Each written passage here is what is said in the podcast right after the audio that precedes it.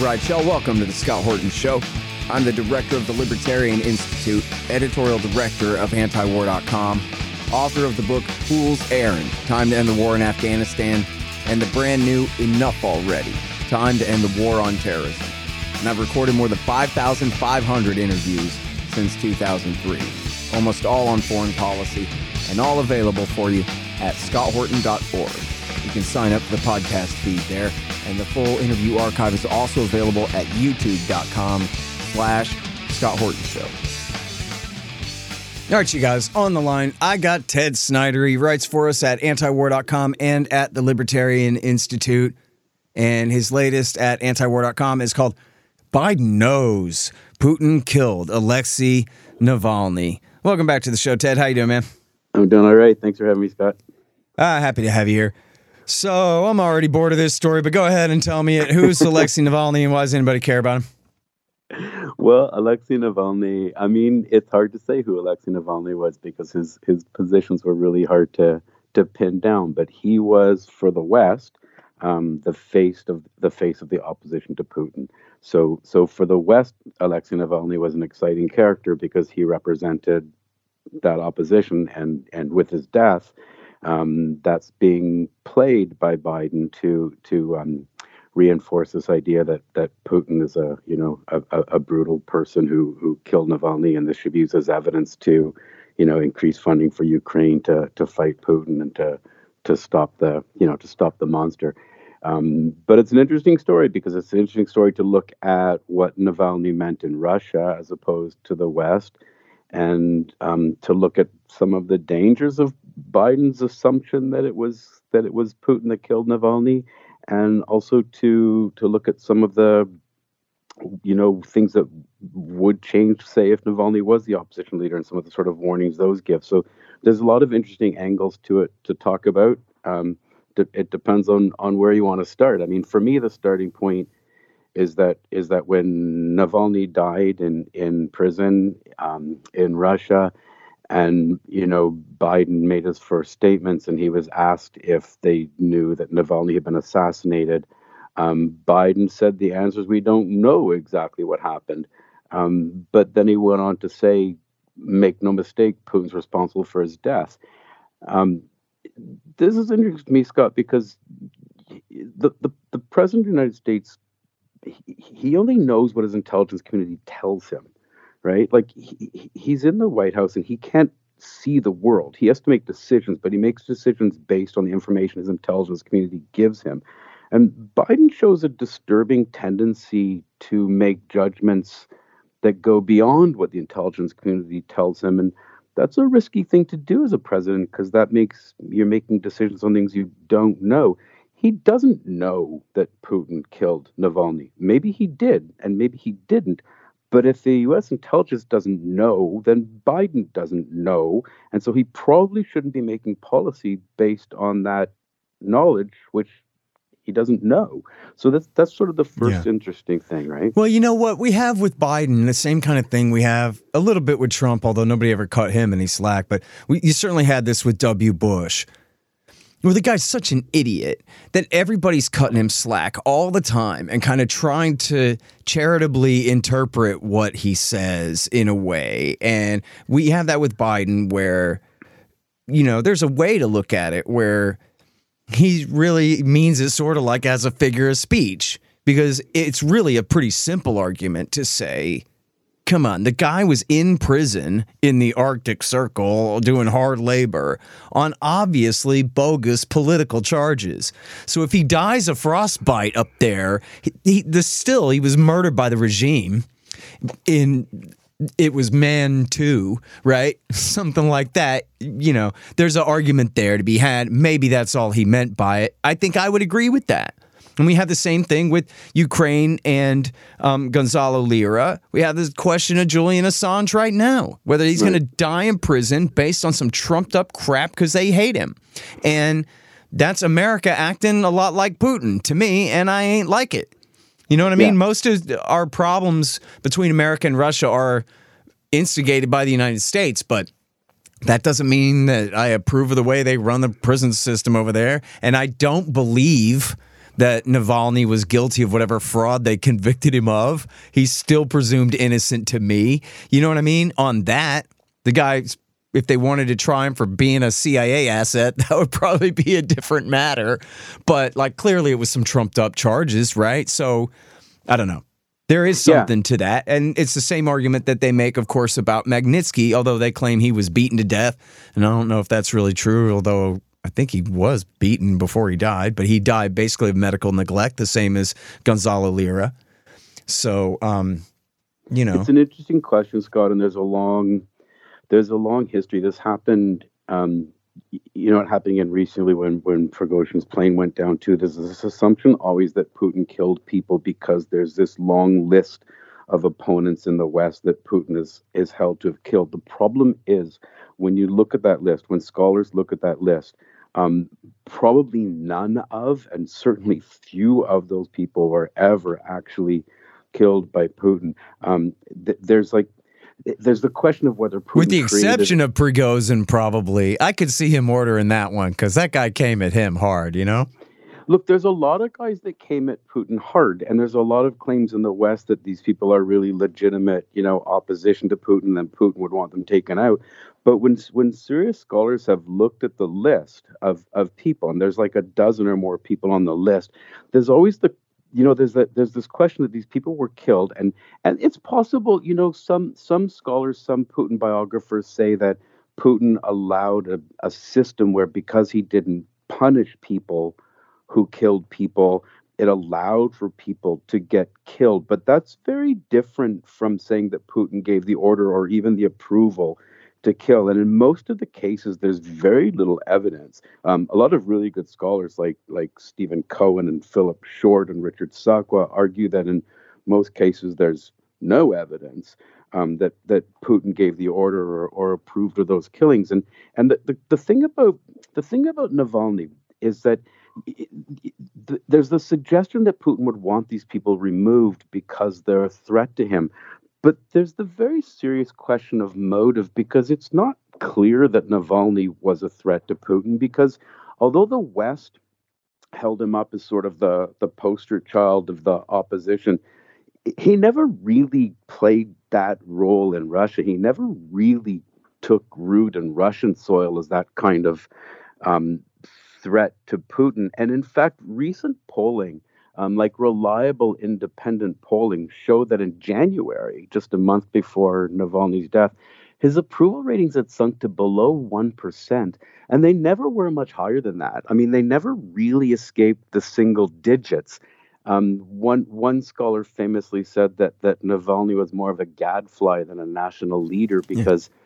He never really did get over a couple. So he never was a political threat to Putin. Well, and, and in so, fact, I mean, Ted, if he had any kind of popularity at all, he could have picked up a seat in the Duma and then he would have had immunity from prosecution.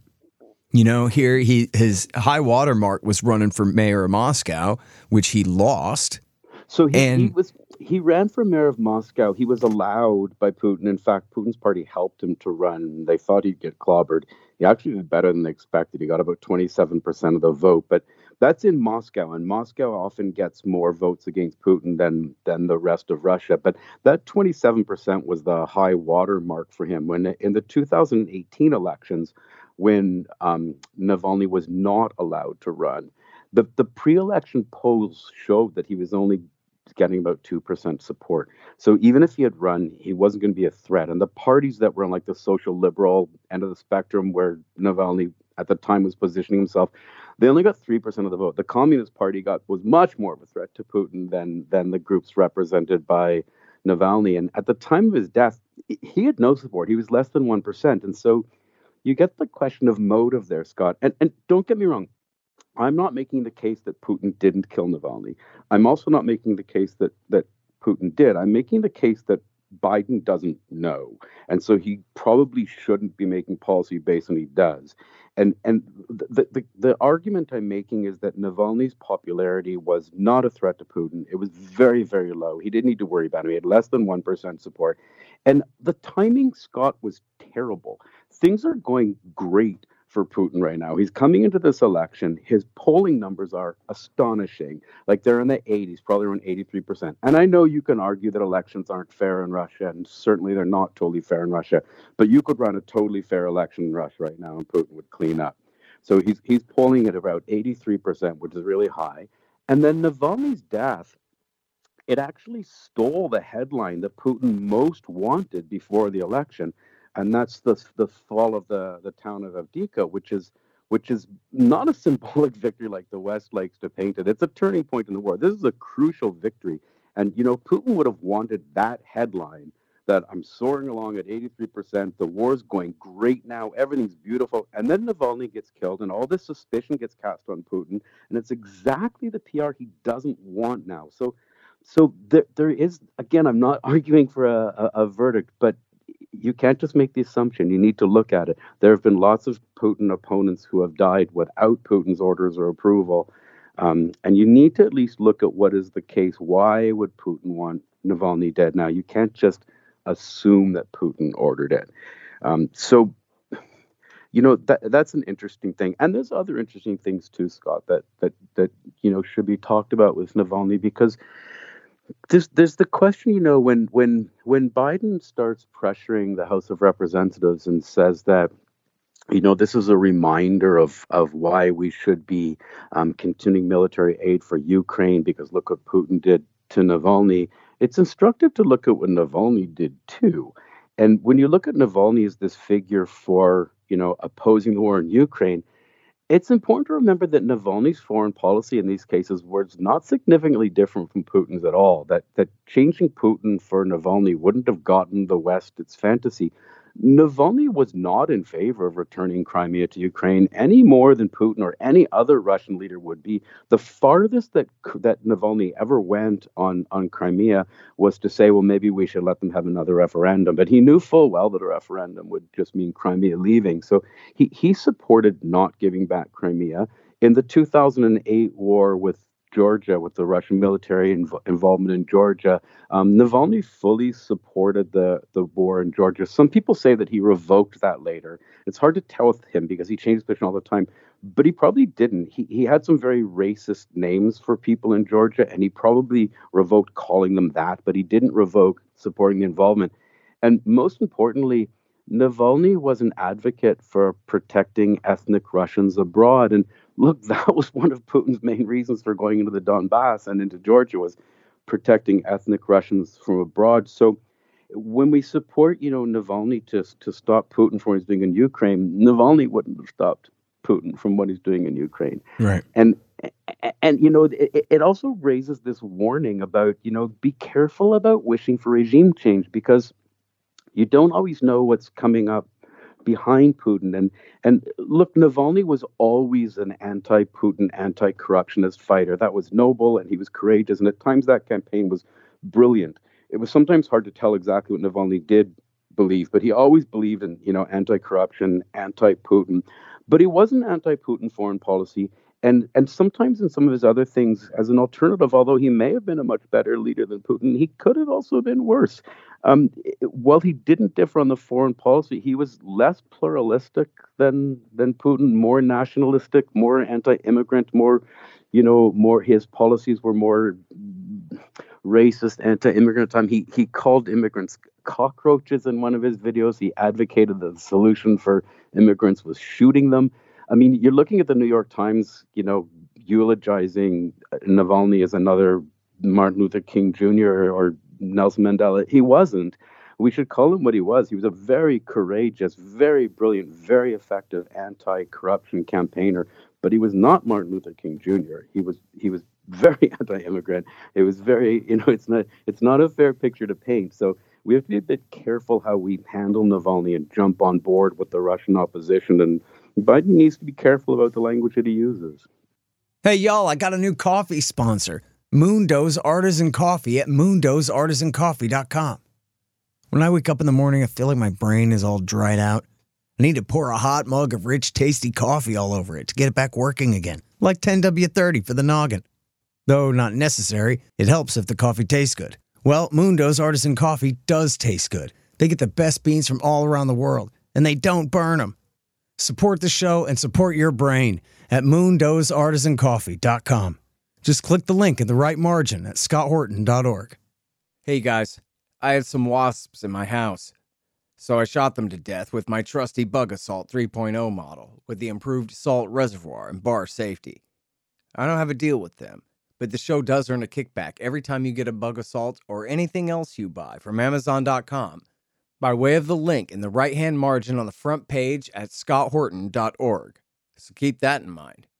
And don't worry about the mess, your wife will clean it up. Well, folks, sad to say, they lied us into war.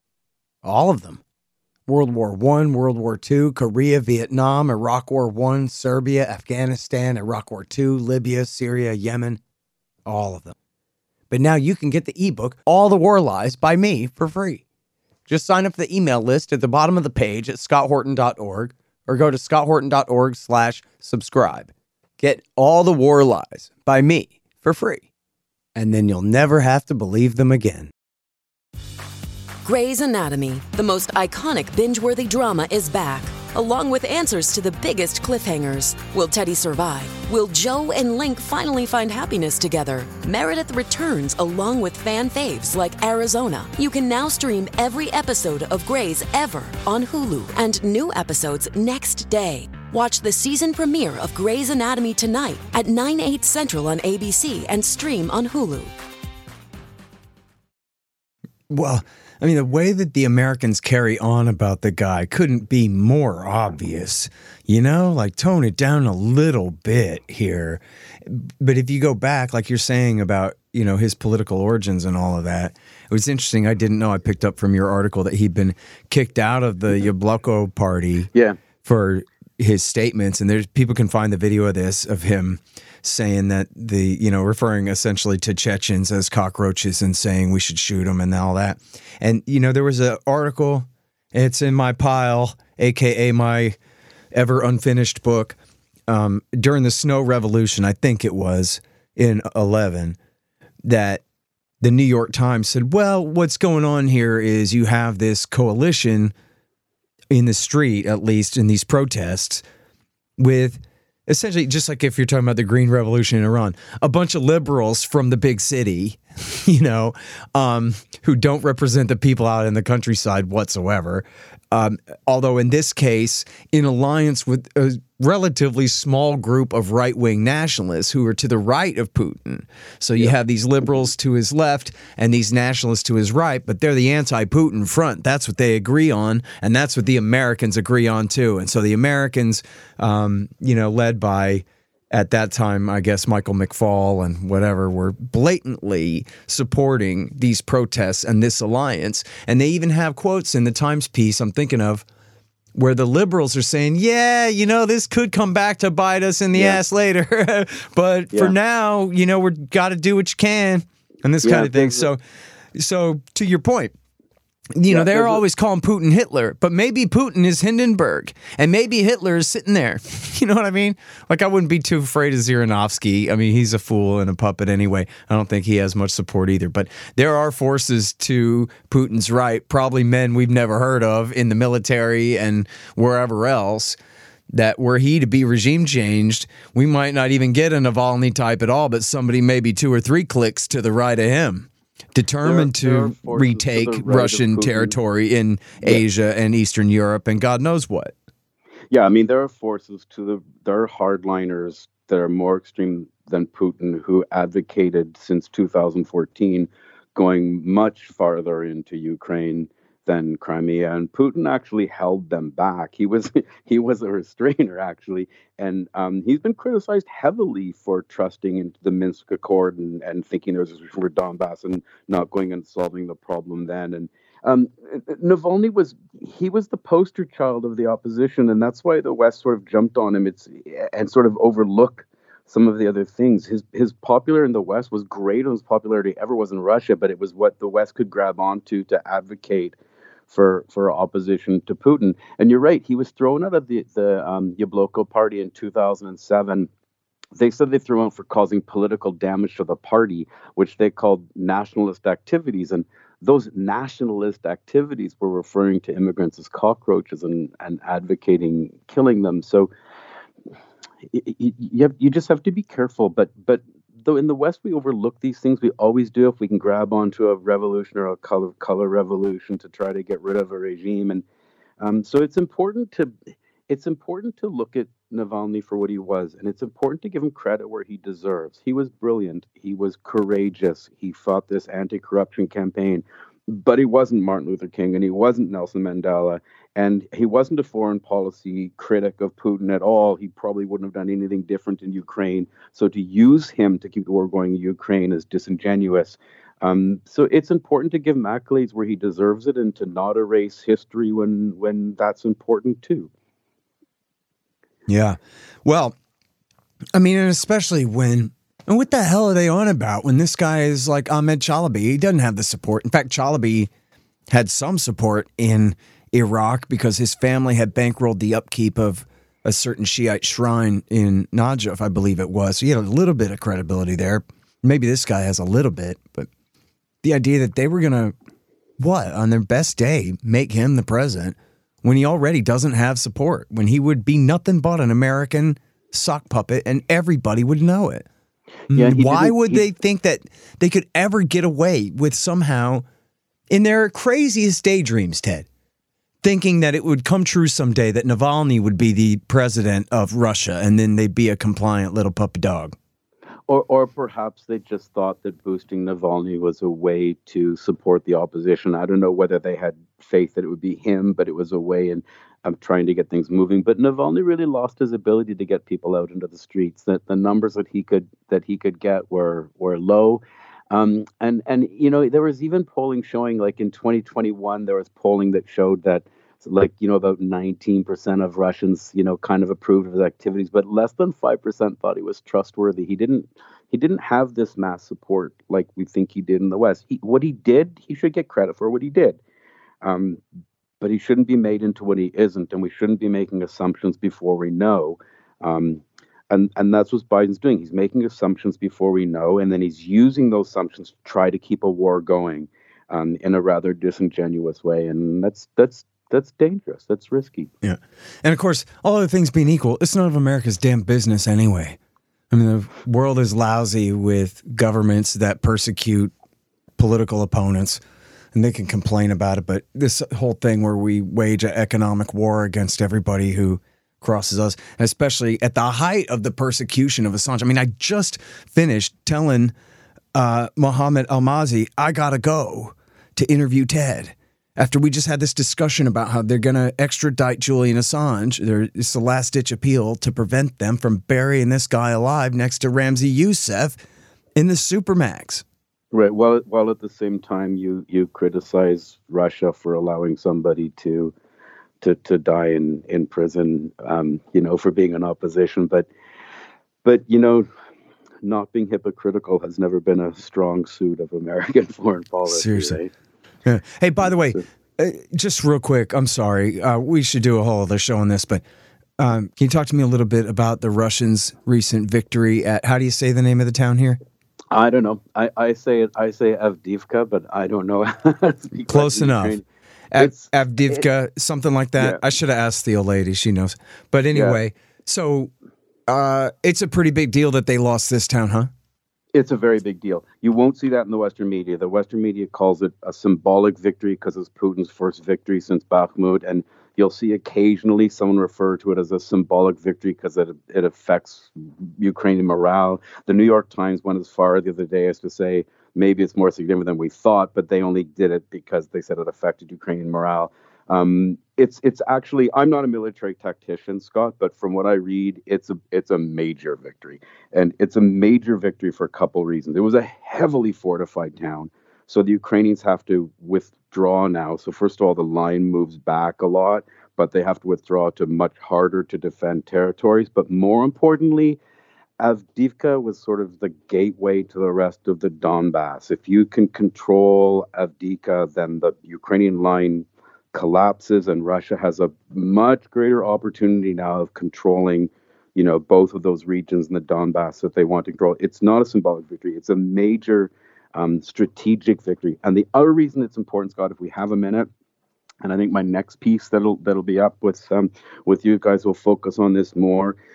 But you know, Zelensky really wanted to keep on this attack war of attrition, and he probably fired General Zaluzhny because he knew that wouldn't work, and he hired a general who would do what he said.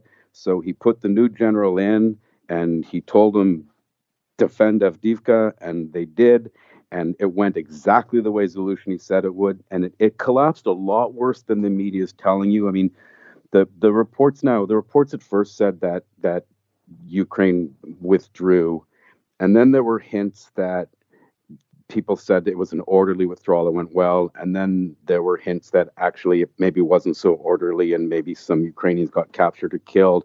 Now there's reports that that maybe a thousand, maybe fifteen hundred Ukrainian soldiers got captured or killed, and there's reports that even before that, the town that they were organizing in, the Russians figured out they were there and shelled them and killed thousands. It, it looks now like the attempt to defend Avdiivka was a strategic disaster, um, and they not only lost this really important town, but they collapsed, and the battalions seemed to have run away and surrendered um, been captured and killed. It, it, was a devastating defeat for Ukraine and a, and a really st- strategically significant.